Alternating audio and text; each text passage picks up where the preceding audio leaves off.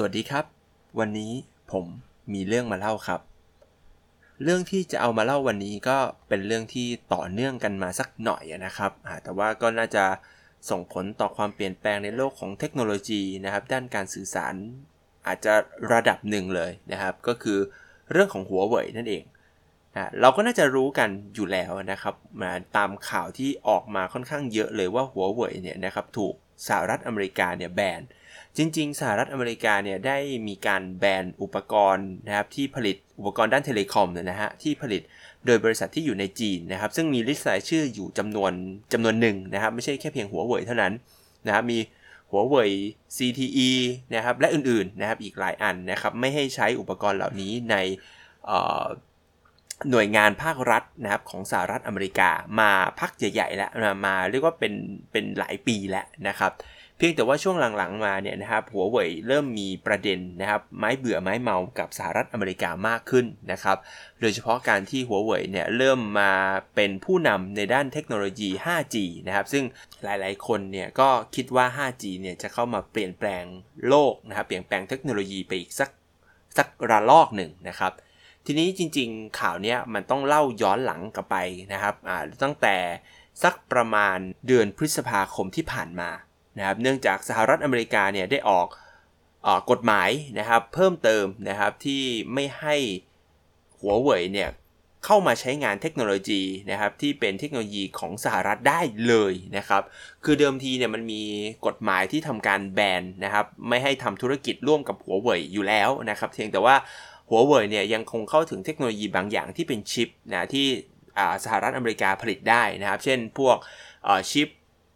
เรื่องของการเข้ารหัสนะฮะชิปเรื่องของด้านความปลอดภัยอะไรเงี้ยนะครับในสหรัฐอเมริกานะครับซึ่งในวันที่ 15 พฤษภาคมเนี่ยสหรัฐอเมริกานะครับก็ออกกฎออกมาบังคับนะฮะบังคับใช้ให้ในระยะตั้งแต่วันที่ 15 พฤษภานะครับโดยบังคับใน 120 วันนะนะครับให้ห้ามเข้าถึงนะครับตัวเทคโนโลยีของสหรัฐอเมริกาเลยนะครับแม้กระทั่งตัวเทคโนโลยีชิปอื่นๆนะที่สหรัฐหรือบริษัทในสหรัฐอเมริกาเป็นคนผลิต ทีนี้พอต่อเนื่องมาเนี่ยหมายความว่า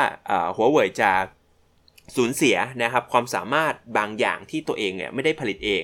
นะครับแล้วก็ไปใช้เทคโนโลยีที่เป็น partner ที่อยู่ในสหรัฐอเมริกา ซึ่งก็ต้องยอมรับนะครับว่า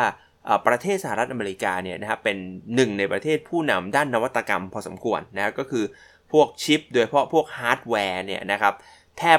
แทบไม่มีใครสู้ได้นะครับไม่มีใครสู้ได้นะครับ เวลาเราบอกว่าจีนมีนวัตกรรมดีอย่างนั้นอย่างนี้เนี่ยนะครับ จีนอาจจะมีนวัตกรรมดีแค่ในระดับที่เป็นเทคโนโลยีพวกซอฟต์แวร์ เทคโนโลยีพวกเอ่อเทคโนโลยีเรียกว่าเป็นทุติยภูมินะครับคือขั้น 2 ขั้น 3 แล้วนะแต่ส่วนชิปเนี่ยยังไงยังไงในโลกนี้นะครับเทคโนโลยีของชิปเซตเนี่ยนะครับก็ยังคงไปกองอยู่ในสหรัฐอเมริกาเกือบทั้งหมด ต่อมานะครับ ต้นเดือนที่ผ่านมาทางสหรัฐอาณาจักรนะครับ หรือทางอังกฤษเนี่ยนะครับ ก็เริ่มมองเห็นว่า เอ๊ถ้าแบบนี้เนี่ยนะครับพวกชิปหรือเทคโนโลยีของหัวเว่ยเนี่ยนะครับก็ไม่สามารถใช้ซอสเทคโนโลยีที่อย่างที่บอกนะครับมีความสำคัญจากสหรัฐอเมริกาได้ แปลว่าก็ต้องไปใช้เทคโนโลยีที่อื่นนะครับ ซึ่งทางสหรัฐอาณาจักรเนี่ยเขามองอย่างนี้ฮะเขามองว่าเทคโนโลยีของสหรัฐอเมริกา โดยเฉพาะด้านความปลอดภัยเนี่ยนะครับดีที่สุดแล้ว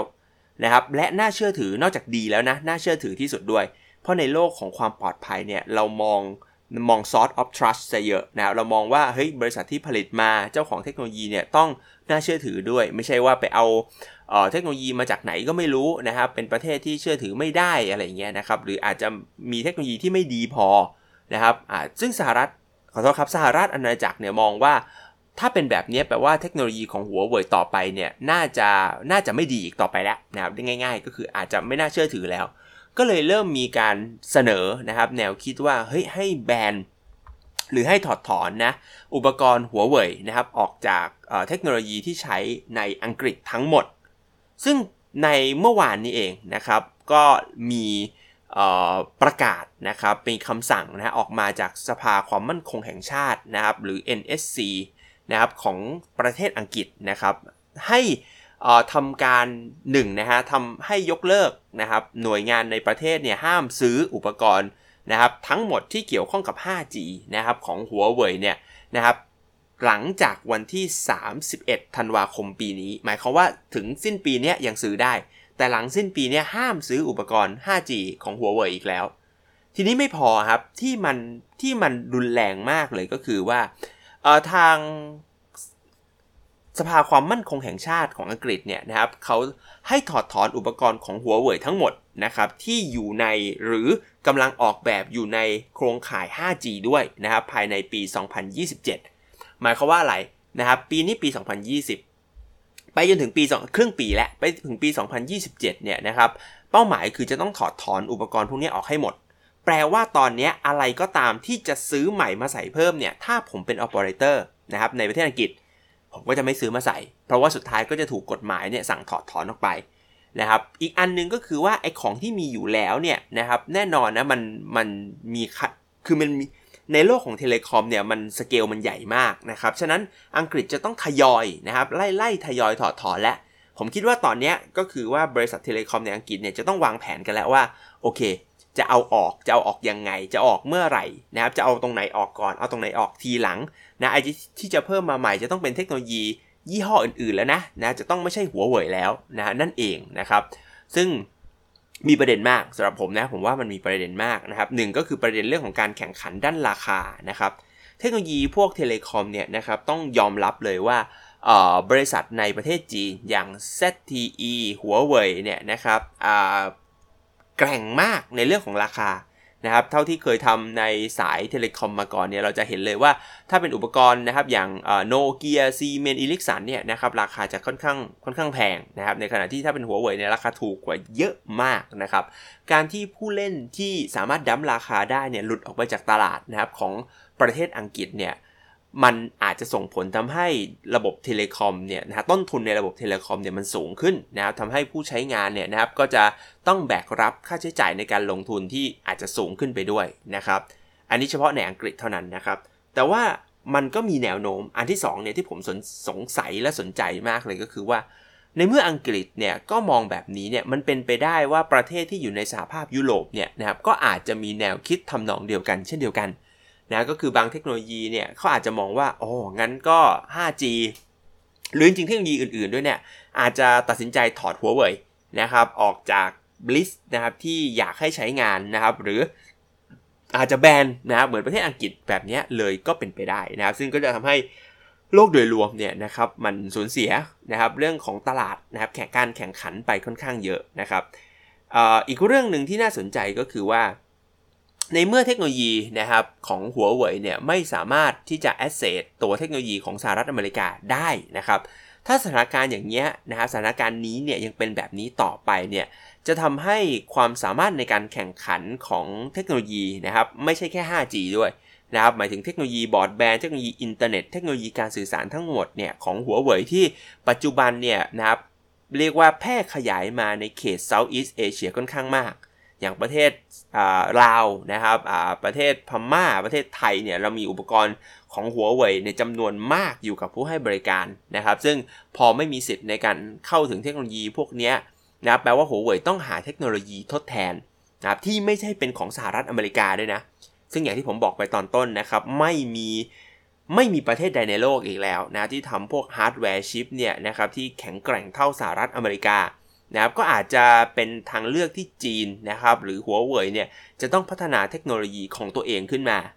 ซึ่งนะครับซึ่งอย่างที่บอกนะครับมันก็จะเป็นไปได้ 2 ทางระหว่างหนึ่งนะครับหัวเว่ยอาจจะ build from scratch นะครับก็คือเริ่มสร้างขึ้นมาใหม่นะด้วยวิธีการคิดใหม่แล้ว break through โลกไปเลยนะครับเกิดเทคโนโลยีที่ดีกว่า แล้วการเป็นกลายเป็นผู้นำด้านเทคโนโลยีฮาร์ดแวร์ไปนะครับฮาร์ดแวร์ chipset ไปก็เป็นไปได้ หรือ 2 ตามไม่ทันนะครับ ออพอตามไม่ทันเนี่ยก็กลายเป็นว่าเทคโนโลยีที่หัวเว่ยใช้เนี่ยอาจจะมีฉากหน้าที่ดีนะครับแต่เบื้องหลังที่อาจจะไม่แข็งแรงไม่ปลอดภัยนะครับหรือไม่ดีเท่ากับเทคโนโลยีที่เขาพัฒนากันมานานแล้วนะครับอย่างในสหรัฐอเมริกาก็เป็นไปได้นะแต่ผมคิดว่าแนวทางที่ 2 ที่บอกว่า